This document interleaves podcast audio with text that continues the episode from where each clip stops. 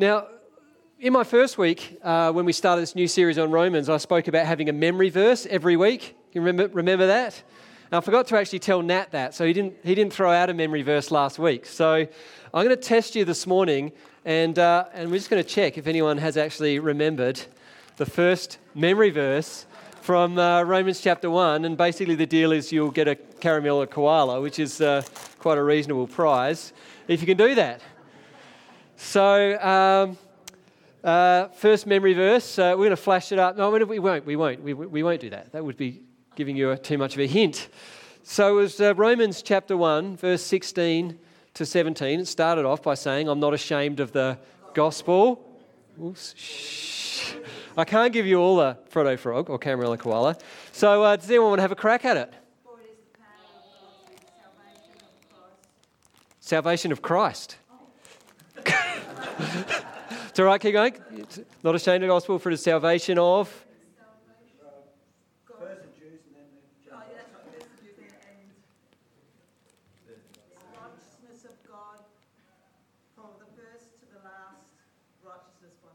Well done. That's pretty good. That's pretty good. Whoopsie days.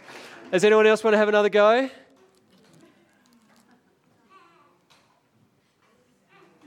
Someone?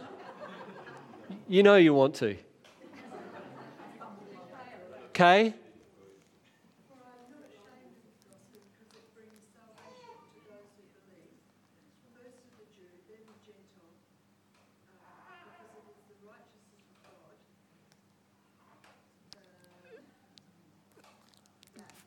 For as it is written, the righteous. You're all over it, but uh, all around it. you, can you catch? Well, there we go. Uh, is anyone else? Someone else. Up the back, here we go.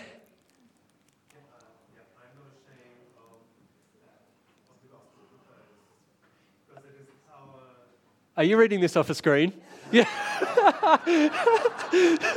he keeps glancing down. You have got to stand up and, and eye contact with me. Here we go. Can you do it? Can you do it? Have a look at this. okay, here we go.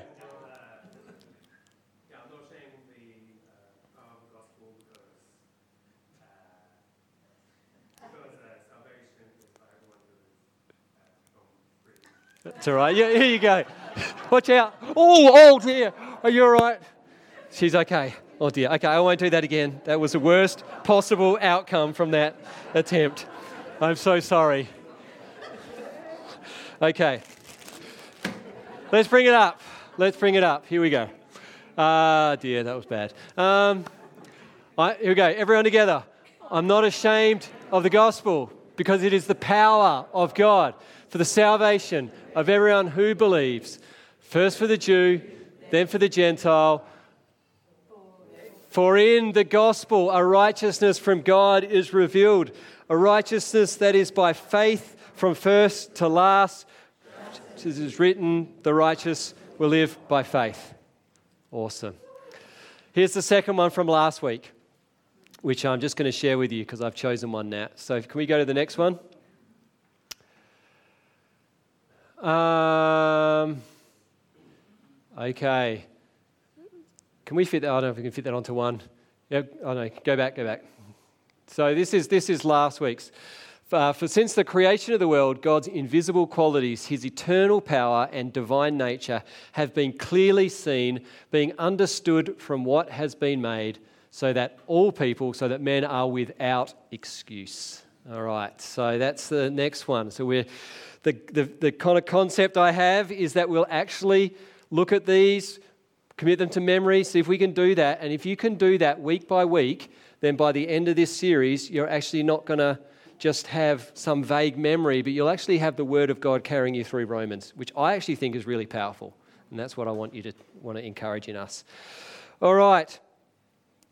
Uh, let me say as I start out, um, this sermon I, I pretty much wrote this sermon uh, through the week and I finished at about two o'clock on Friday. And then I thought to myself, because I was biting off this huge chunk of scripture, And I thought to myself, it's not, it's not right. I've bitten off way too much. I've covered too much ground in one sermon. And so about three o'clock Friday, I came back to and thought, no, I've got to pretty much start again here.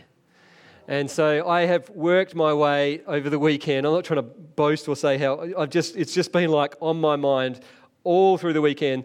So uh, one thing I said when I was interviewed for this position, I said one thing I can guarantee is I will never rock up on a Sunday. I'll never stand up and preach without having really prepared and known that I've done my best to prepare a message. So I'll say to you, whether this is good or bad, I can tell you that I've actually put a fair bit of effort into this. So I hope you like it. Um, I'm going to talk to you about the difference between being fake and being real. Being fake and being real. Um, I remember when I was a youngster, uh, I played a lot of tennis and I played in a few tournaments, regional tournaments, where you'd get different people coming into play. And sometimes there would be people who would come to the junior tournament and they would rock up looking like Roger Federer, right? Or probably should say Ivan Lendl back then when I was a kid. They had a racket bag bigger than they were. They had all the gear. They looked the part. And then when they got onto the court in the warm up, they had this incredibly coached style that looked incredible. And you'd feel like you almost have lost the game to them before a point has almost been played. And then the game would start. And you discovered very quickly that if you could get three balls back into the court, you would beat them. Of course, often that was a challenge for me um, to actually do that but they had the appearance of being incredible, but actually, in reality, they were far from it. They looked the part, but actually, they were kind of phonies. It was all appearances. And you know, there's a lot of fake in our world today. There's a lot of phony in our world today. And almost as though God gave this to me uh, as a gift last night, a sermon illustration. My phone rang last night while we were having tea. And I thought, oh, I don't normally check. I just looked at it. Oh, it's a, it's a number from Canberra. Oh, well, I better check it. I don't know who'd be calling me from Canberra on a Saturday night. So I hold it up to my ear, and it's a recorded message. This is the Australian Taxation Office. we, you have an outstanding tax debt that has not been paid, and uh, litigation has now commenced against you. And if you are not, uh, you need to call this number and quote this code. And if you do not do this within 24 hours, you'll be placed under arrest. And, and for a few seconds, I, I thought, oh my goodness. And I thought, no, this is, this is phony. I hope it's phony. I'm pretty sure it was phony. I, I Googled it this morning to make sure. Do you know that in the last month, 80 uh, people have paid $800,000 to those scammers in Australia? It's a, it's a total scam. $800,000 in one month. But it's not true. Do you know, I, I, read another article about all these people who are into online, uh, you know, um, dating, online dating, and they go online and they think they're talking to, uh, I don't know, Bob from Beaumont, but they're actually talking to Nigel from Nigeria. Do you like that one? A little bit of preaching. Uh... They, they go online and there's people who are spending as their job, they're sitting at a computer all day long seeking to build relationship and build trust, pretending to be someone they're not, and then scam some people out of their money. This is happening all the time. See Zoe Gaskin nodding her head because she deals with some of this stuff, do you? Yes. Uh, there's a lot of fake in this world. There's a lot of fake in this world, and just generally speaking, beyond this kind of uh, extreme levels, uh, when we look on Facebook, on social media, people don't always present as the person they actually are. The person we present is often a smiling, happy person whose kid always gets an A. It's not always the case. Some kids get B's or C's or notes in their report card saying they're distracting the class and all that kind of stuff. It is hard to get the real deal in this life today. outward appearances don't always match inward reality. And we kind of have three identities we have who we think we are, we have who other people think we are, and then there's who we really are. And who we really are is who God sees. Because as we know, God sees past all of that. And He sees the real us. He made us. Bible says He knows us. He knows the number of hairs on our head. No jokes about that to be made. And He knows us for who we really are. And I want to talk about that this morning in this passage from Romans chapter 2.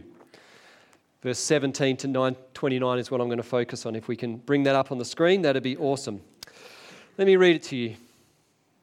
Now, you, if you call yourself a Jew, if you rely on the law and boast in God, if you know His will and approve of what is superior, because you are instructed by the law, if you are convinced that you are a guide for the blind, a light for those who are in the dark, an instructor of the foolish, a teacher of little children, because you have the law, the embodiment of knowledge and truth. You then, who teach others, do you teach yourself? You who preach against stealing, do you steal? You who say that people should not commit adultery, do you commit adultery? You who abhor idols, do you rob temples? You who boast about the law, do you dishonor God by breaking the law? As it is written, God's name is blasphemed among the Gentiles because of you. Circumcision has value if you observe the law, but if you break the law, you have become as though you had not been circumcised.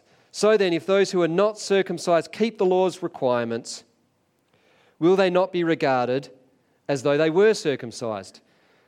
The one who is not circumcised physically and yet obeys the law will condemn you, who, even though you have the written code and circumcision, are a lawbreaker. A person is a Jew who is one, uh, a person is not a Jew who is one only outwardly nor is circumcision merely outward and physical. No, a person is a Jew who is one inwardly, and circumcision is circumcision of the heart by the Spirit, not by the written code. Such a person's praise is not from other people, but from God. Let's uh, get into this passage a little. Last week, Nat shared with us a passage that spoke about the wrath of God and it was a difficult passage to preach on that the wrath of God being poured out against the ungodliness of humans. And he softened it beautifully by bringing an illustration about golf into the story. And any, anyone who preaches and brings golf in is okay with me. Um, but he brought a hard word, and he, he spoke about, as that memory verse I shared with us just before spoke about, that actually that the Gentiles couldn't just say, well, we haven't we're not the Jews. We haven't been shown the law. We, we haven't been given all these covenants. And so we don't have to worry about this because actually God's revealed to us His, his nature and the fact that He exists because it's all around us. You've just got to look at the way the world has been made and the beauty of the world and the, the creation, and all points to God so that everyone is without excuse.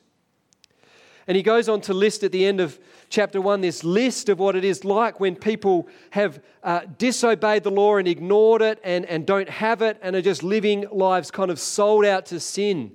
He says they've become filled with every kind of wickedness, evil, greed, depravity. They're full of envy, murder, strife, deceit, and malice. They are gossips, slanderers, God haters, insolent, arrogant, and boastful. They invent ways of doing evil. They disobey their parents. They have no understanding, no fidelity, no love, and no mercy. It talks about all these people who are sold out to sin with a particular focus on the Gentiles who do not know the law. Now, the thing is that a devout Jew hearing this and hearing this condemnation of those who just are sold out to sin, and hearing the condemnation and the fact the wrath of God is coming even to the, to the Gentiles who do not have the law, they would have heard this and said, Amen. Particularly people like the Pharisees, who were the, the sort of teachers of law and the one who most strictly held the law, they would have said, Absolutely, God's wrath should be poured out on those ungodly people. But then Paul, in this passage, turns the mirror on the Jews. And he says to them, Have a good look at yourselves. Now, let's be really clear as I start out this message. This message is not anti Semitism. Right, I'm going to be talking about the Jews and Paul's condemnation of them, but this is not anti Semitism. That's a horrendous part of history. Last year, uh, Mel and I uh, traveled to Israel, and one of the most powerful and incredibly moving, horrific things we'd ever experienced was to go through the Holocaust memorial in Jerusalem, Yad Vashem. Mind blowing, incomprehensible. Uh, but Paul is not anti Semitic. Paul is a Jew. The first apostles were a Jew, and Jesus was a Jew. So he's, he's, he's not, it's not an anti Semitism. He's writing to them, though, to bring them a picture of reality, to turn the mirror on themselves. And this is what he says, verse 17 to 20. He highlights five things, and they're all rhetorical, uh, rhetorical statements. He says, If you call yourself a Jew, if you rely on the law, so they did call themselves Jews, they did rely on the law. If you brag about your relationship with God, that's what they were doing. If you know His will, they did. If you approve of what is superior, which is they did, there's more than five. If you're convinced you're a guide for the blind, a light for the, those in the dark. He's saying this is what they this is what they were going about thinking of themselves. This is how they saw themselves. We are guides for the blind. We are, we are lights in the dark. We have this relationship with God. We have the law. We are the chosen ones to some extent, all of that was true, but you can see where this leads them to be the attitude they had. And he says to them, not, well, um, you know, at this point they would have been saying, absolutely, yes, we're all those things. And perhaps they're waiting for him to say, congratulations, how great you are. But instead, he brings a smackdown to them. He says to them, well, here's the critique. If you preach against stealing, do you steal? It's another rhetorical question. He's saying, This is what you do. You preach against stealing, but you steal. You say people shouldn't commit adultery, but you commit adultery. You teach others, but you're not willing to teach yourselves. You abhor idols, but you go and rob temples. You boast about the law, but then you dishonor God by breaking the law. And then he finishes by saying this. He says in verse 23, uh, verse 24, he says, As it is written, God's name is blasphemed amongst the Gentiles because of you. You're not a light to the Gentiles, but actually, because of you, God's name is being blasphemed among the Gentiles. And what he's quoting here is from Isaiah. He's quoting something that was written 700 years before, which was the critique that Isaiah brought to the Jewish people 700 years prior. And now he comes and says, You're still doing the same thing. Rather than being a light, God's name is being blasphemed amongst the Gentiles because of you. Well, what's he saying of them? Well, what do you, what do you call someone who tells people what they shouldn't do, but then goes and does the same thing? A hypocrite. That's what he's saying. He's saying you're hypocrites. You're hypocrites. And this is in line with, with Jesus' critique of the Pharisees in Matthew 23. Let me find that and read that out to you. This is what Jesus had to say to, um, to the Pharisees in his day. Matthew 23. He brought a stinging critique against the Pharisees. Verse 13 to 15. He says this Matthew 23 says, Woe to you, teachers of the law and Pharisees, you hypocrites! You shut the door of the kingdom of heaven in people's faces. You yourselves do not enter, nor will you let those enter who are trying to. You travel over land and sea to win a single convert, and when you've succeeded, you make them twice as much a child of hell as you are. What were they doing wrong? He says, Woe to you, teachers of the law and, you, and Pharisees, you hypocrites! You give a tenth of your spices, mint, dill, and cumin, is that how you say that spice? But you have neglected the most important matters of the law justice, mercy, and faithfulness. You should have practiced the latter without neglecting the former. You blind guides, you have strained out a gnat but swallowed a camel. Woe to you, teachers of the law and Pharisees, you hypocrites! You clean the outside of the cup and dish, but inside they're full of greed and self indulgence. Blind Pharisee, first clean the inside of the cup and the dish, and then the outside will be clean too. Woe to you, teachers of the law and Pharisees, you hypocrites! You're like whitewashed tombs, which look beautiful on the outside, but on the inside are full of the bones of the dead and everything unclean. How's that? Man, Jesus, gentle Jesus, meek and mild. I don't think so. He's saying you're hypocrites. It all looks good on the outside, but on the inside, it's not so good. I'll share with you another tennis story. Start of the tennis season, uh, my son was about the third week and, and he's playing green ball, which is a, uh, just a tennis sort of level. It's his first season of tennis, slightly lower compression. Tennis ball is probably not crucial to the story. But um, he, uh, I, the first couple of weeks, um, we just uh, get there and the, everyone was friendly and the parents would say, oh yeah, we'd put a parent on the tennis courts because the kids are still learning how to, the rules and how to stand on the right side and all this. And so anyway, we, get, we rock up at one of the courts and I go out to the game. Thought, well, I'll be the dad helper who stands there and just make sure they stand on the right side. And if they make a glaringly obvious call, I can say, oh, no, actually, that was in. And, and one of the parents comes up and says, Excuse me, you need to stand on the other side of the tennis fence. Oh, really?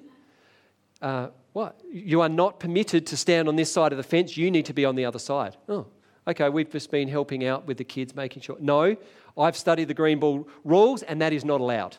Oh, Okay, so fine, I'll go and stand on the other side of the fence. So I did. And then I look across, and on the other court, another parent from their team is umpiring the other game. And I thought, you hypocrites. And I couldn't help myself. I said, so can I just clarify? I'm not allowed to umpire this game, but your parent from your team's allowed to umpire that game. Is, is that how it works? I was a little bit cheeky. Shouldn't have been. Moment of lack of grace. So this parent sort of goes, she stands up and goes across and calls off her other parent. So now there's no parent on the court. and anyway, turns out her son is playing my son in a tennis game right in front of us. And her son goes to hit a ball and he double hits it, right? Quite obviously. And then my son sort of stops. Did you double hit that? And he stops and he loses the point because he, he stops. The kid goes, Oh, um, the kid calls out to the, the gallery watching, Did I double hit it? And his teammate uh, from the double says, Yeah, you did. And guess what happens next? Mum chimes up, No, you didn't. that was not a double hit. I thought, Oh my goodness. you hypocrite but I remained silent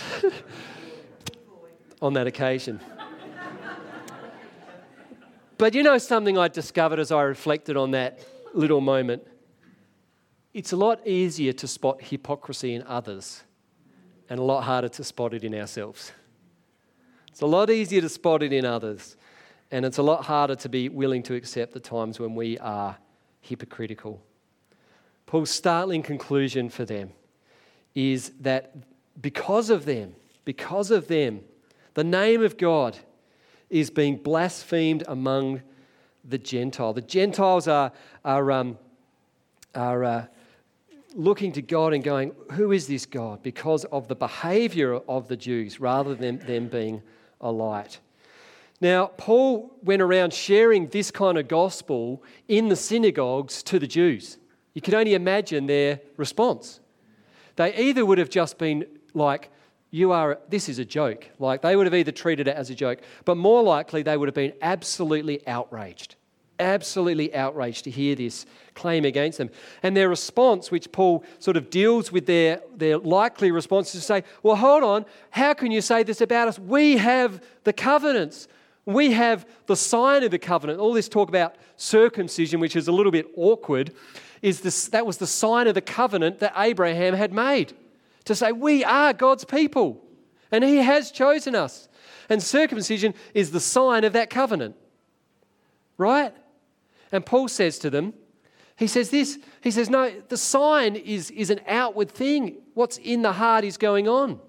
So rather than talk about circumcision, I'll talk about another sign, which is marriage. Right? How do you know, looking at me, that I'm married?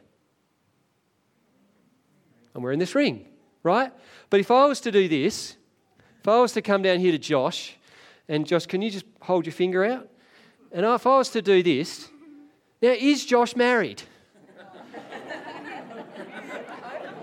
right. He's, uh, he's wearing the ring, he's got the outward sign, but actually it doesn't necessarily mean that he's married. He's got the appearance of being married, he's got the, the sign, but that doesn't mean that the reality is that he's married. And this is what Paul is saying. He's saying you can have the outward sign, you can have the outward practices, but it's actually what's going on in the heart that matters. Now, I've been talking a lot about the Jews, and the, the beauty of that is it just lets us off the hook. It's nothing more than a history lesson if we leave it there. But of course, God wants us to turn the mirror not on the, Jewish people in the first century, but on ourselves, right? On ourselves. The Barna Research Group are probably the most respected uh, Christian research group in, uh, in America. When they asked Christians, no, when they asked non Christians why they rejected Christianity, and they gave them an opportunity to tick the box on why non Christians rejected Christianity, 87% surveyed cited that Christians were too judgmental. It's one of the reasons they re- rejected Christianity. 85% responded they believed Christians were hypocritical. Interesting. Mahatma Gandhi, um, listed by Time magazine as the third most influential person the tw- of the 21st century, once said this I like your Christ, I do not like your Christians. Your Christians are so unlike your Christ. I'd be a Christian if not for the Christians. How many times do we see a famous Christian leader who everyone looks up to, and then they have a massive downfall?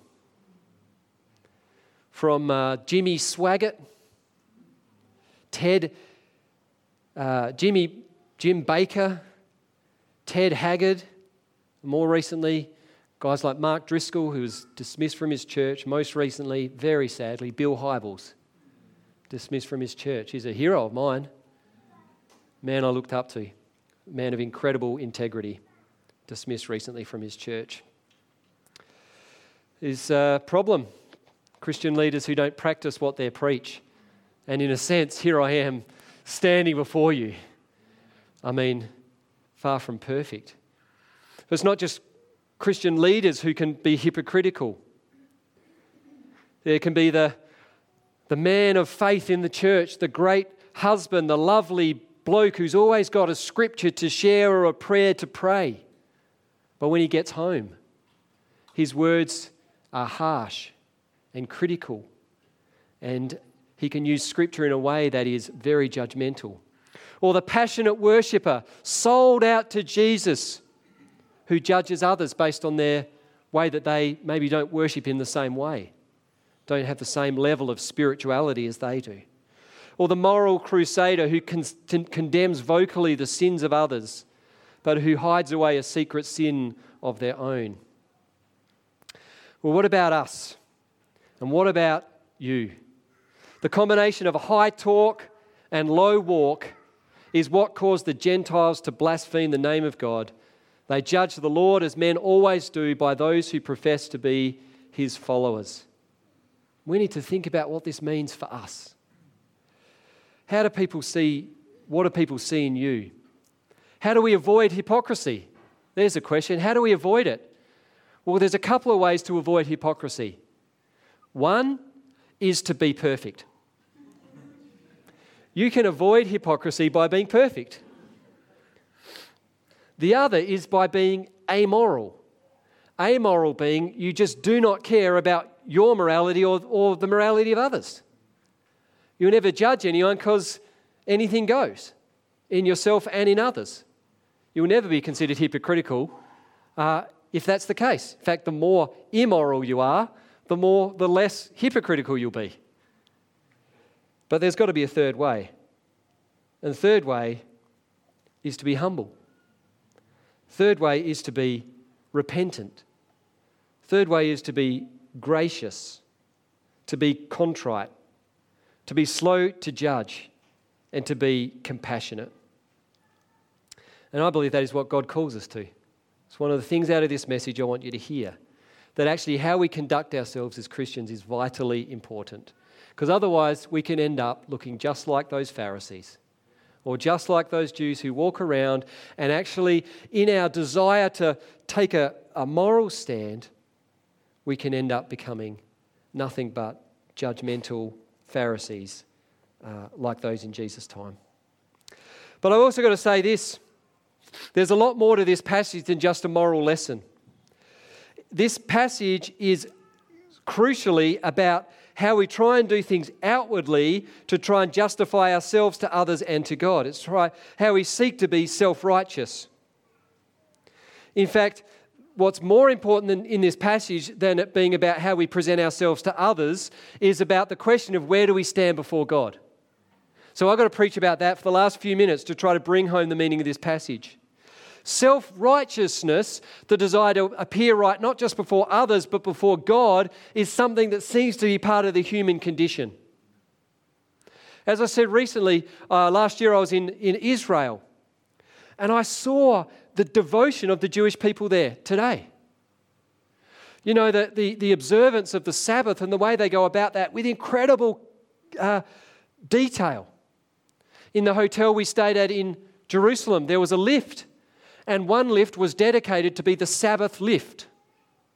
And in that lift, on the Sabbath, it would stop at every single floor on the way up and the way down. So every single floor of the, about the 25 story building, it would stop and the doors would open and close. Why? Because you can't work on the Sabbath, and pressing the button in the lift would be work.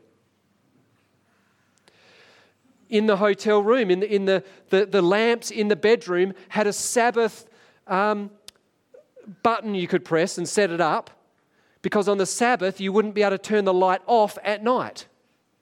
So you could set a timer so that on the Sabbath the light would turn off at, at the desired time because it would be work to press the button. And this level of observance and this level of piety, and when I went to the Western Wall, the piety and the prayer and those who study Scripture day and night was unbelievable. And then when we went just above the Western Wall to the Dome of the Rock, we knew that in the mosque there that was happening was a devotion that again probably exceeded that of most Christians amongst the Muslim people. Five times a day gathering to pray, fasting for a season, incredible piety, incredible righteousness or righteous acts. And then, but then you can look not at religious people, but at secular people today, and we get this thing called virtue signaling. Do you know what that is? Virtue signaling is when you go online and you condemn someone for not being moral enough according to your standard. So you, someone makes a comment, particularly around gender, sexuality, or the environment, and someone makes a comment that doesn't fit the modern status quo. And uh, believe me, if you were to make a comment on Facebook in that clashes with the modern morality around those things, you are going to get those who say, How dare you? And they kind of say, I'm up here, and, and you know, I'm going to judge you. Well, it's also in the church, isn't it? With Christians who lo- lose sight of the gospel and turn, to, turn relationship into religion. And it can be very easy for Christians to start thinking, I'm doing all this stuff. surely good, God will reward that. Surely that will be somehow helping me be closer to God. Well, let me just finish by saying and, and wrap this up that the whole purpose of this whole section is that Paul wants both Jews and Gentiles alike to know exactly where we stand before God. And this is where we stand.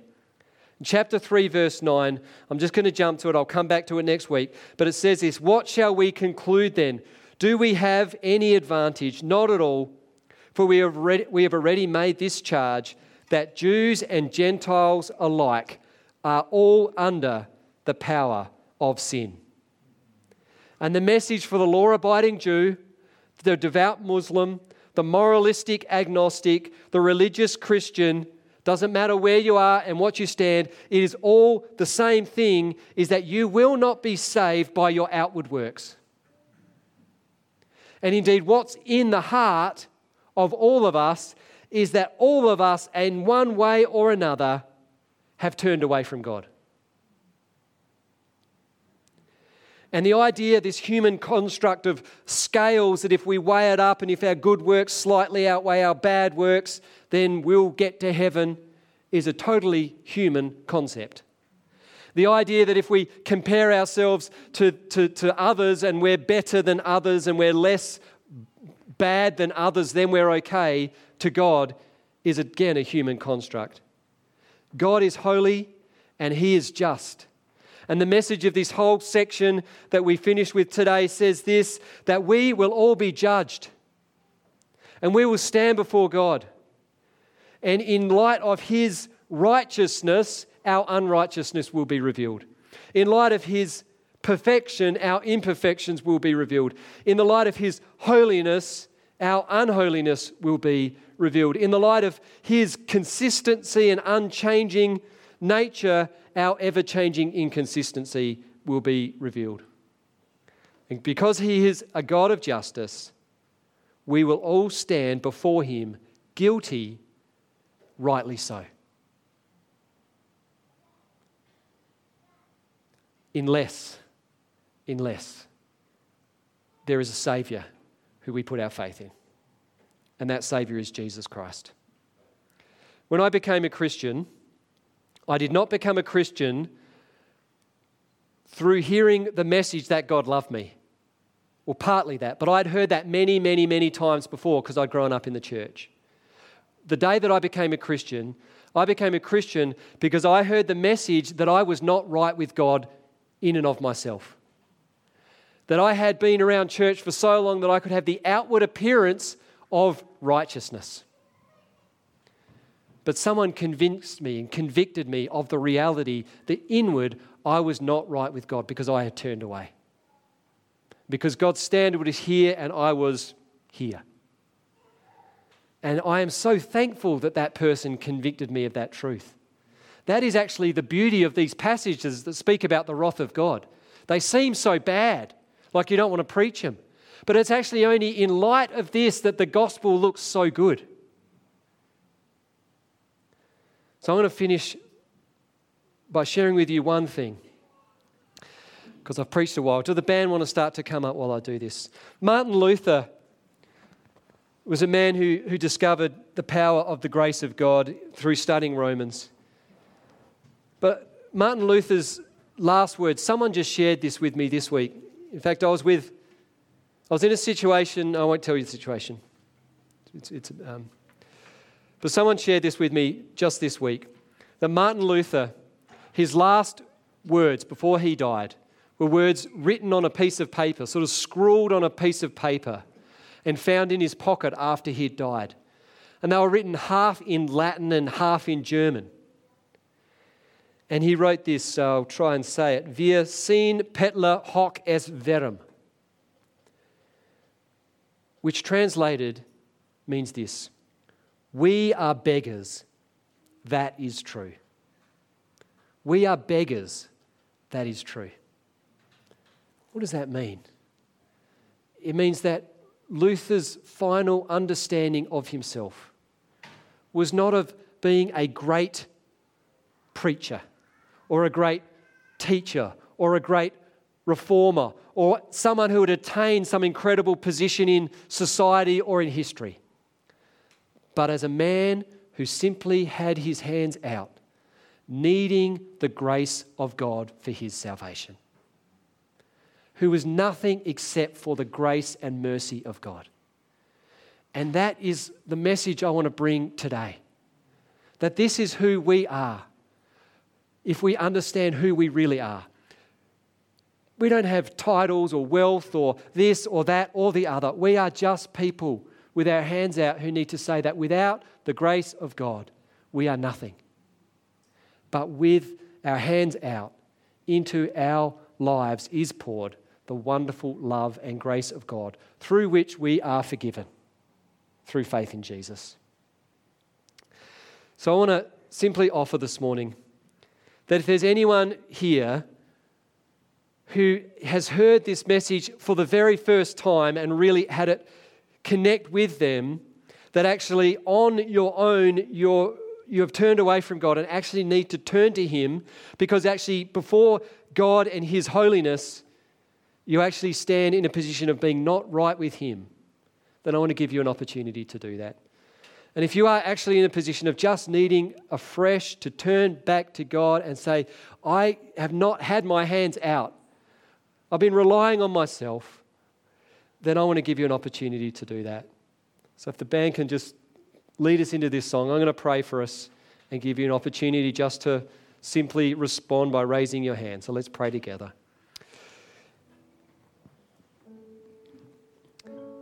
Heavenly Father, thank you that what we could never do which is make ourselves right, you sent your Son into the world so that through faith in Him, you could make us right. And I just want to pray for anyone here this morning who just actually needs to sort of own that afresh, that simple reality of the reality of who we are and the truth of who you are and how great your gospel is, how gracious you are. And I don't know if you've got away from that and just need to return to that, or if you've never received that message and, and this morning want to make a decision of faith in Jesus. In either case, just as a, as a way of acknowledging that, I just want you to just to raise your hand. Just raise your hand. basically you're saying, you're saying, Jesus, I just want to put my hands out. Just want to put my hands out and echo the words of Martin Luther. We are beggars, that is true. And I need your grace.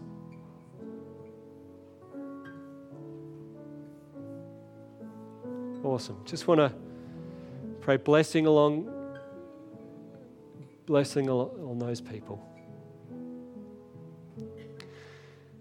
Thank you, God, that we are saved by your grace, that this message we get to proclaim, this scripture, I am not ashamed of the gospel, for it is the power of God for the salvation of everyone who believes. For in the gospel, of rightness from God is revealed, righteousness that's by faith, faith alone. Thank you for your gospel.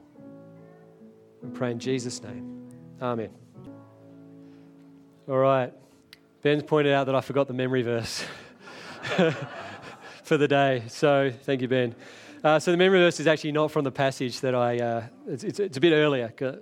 Um, so I'm going to, Romans 2, chapter, Romans chapter 2, verse 1. It says this, it's pretty harsh to sort of send this out as a blessing, so I'll do a blessing after this. You therefore have no excuse, you who pass judgment on someone else.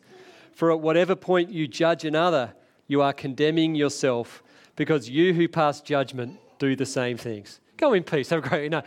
Um, it's kind of a funny one to end with, but it actually summarizes pretty well what I've been preaching about.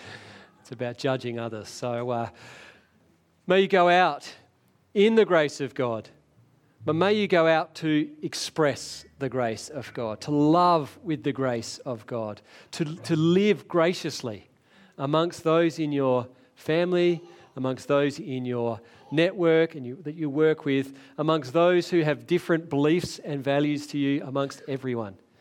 Uh, may you go out humbly knowing who you are, who you really are, where you really stand before God, and then how good the gospel is. Amen. And lastly, come back next week because next week I get to share with you about this gospel, and it's great. Let's go.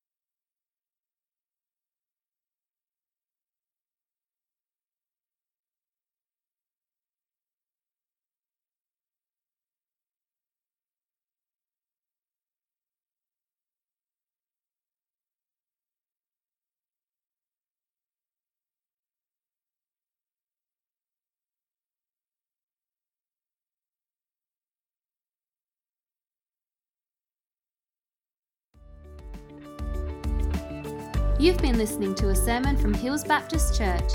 To find out more or to hear other great content, find us at hillsbaptist.com or on your podcast app.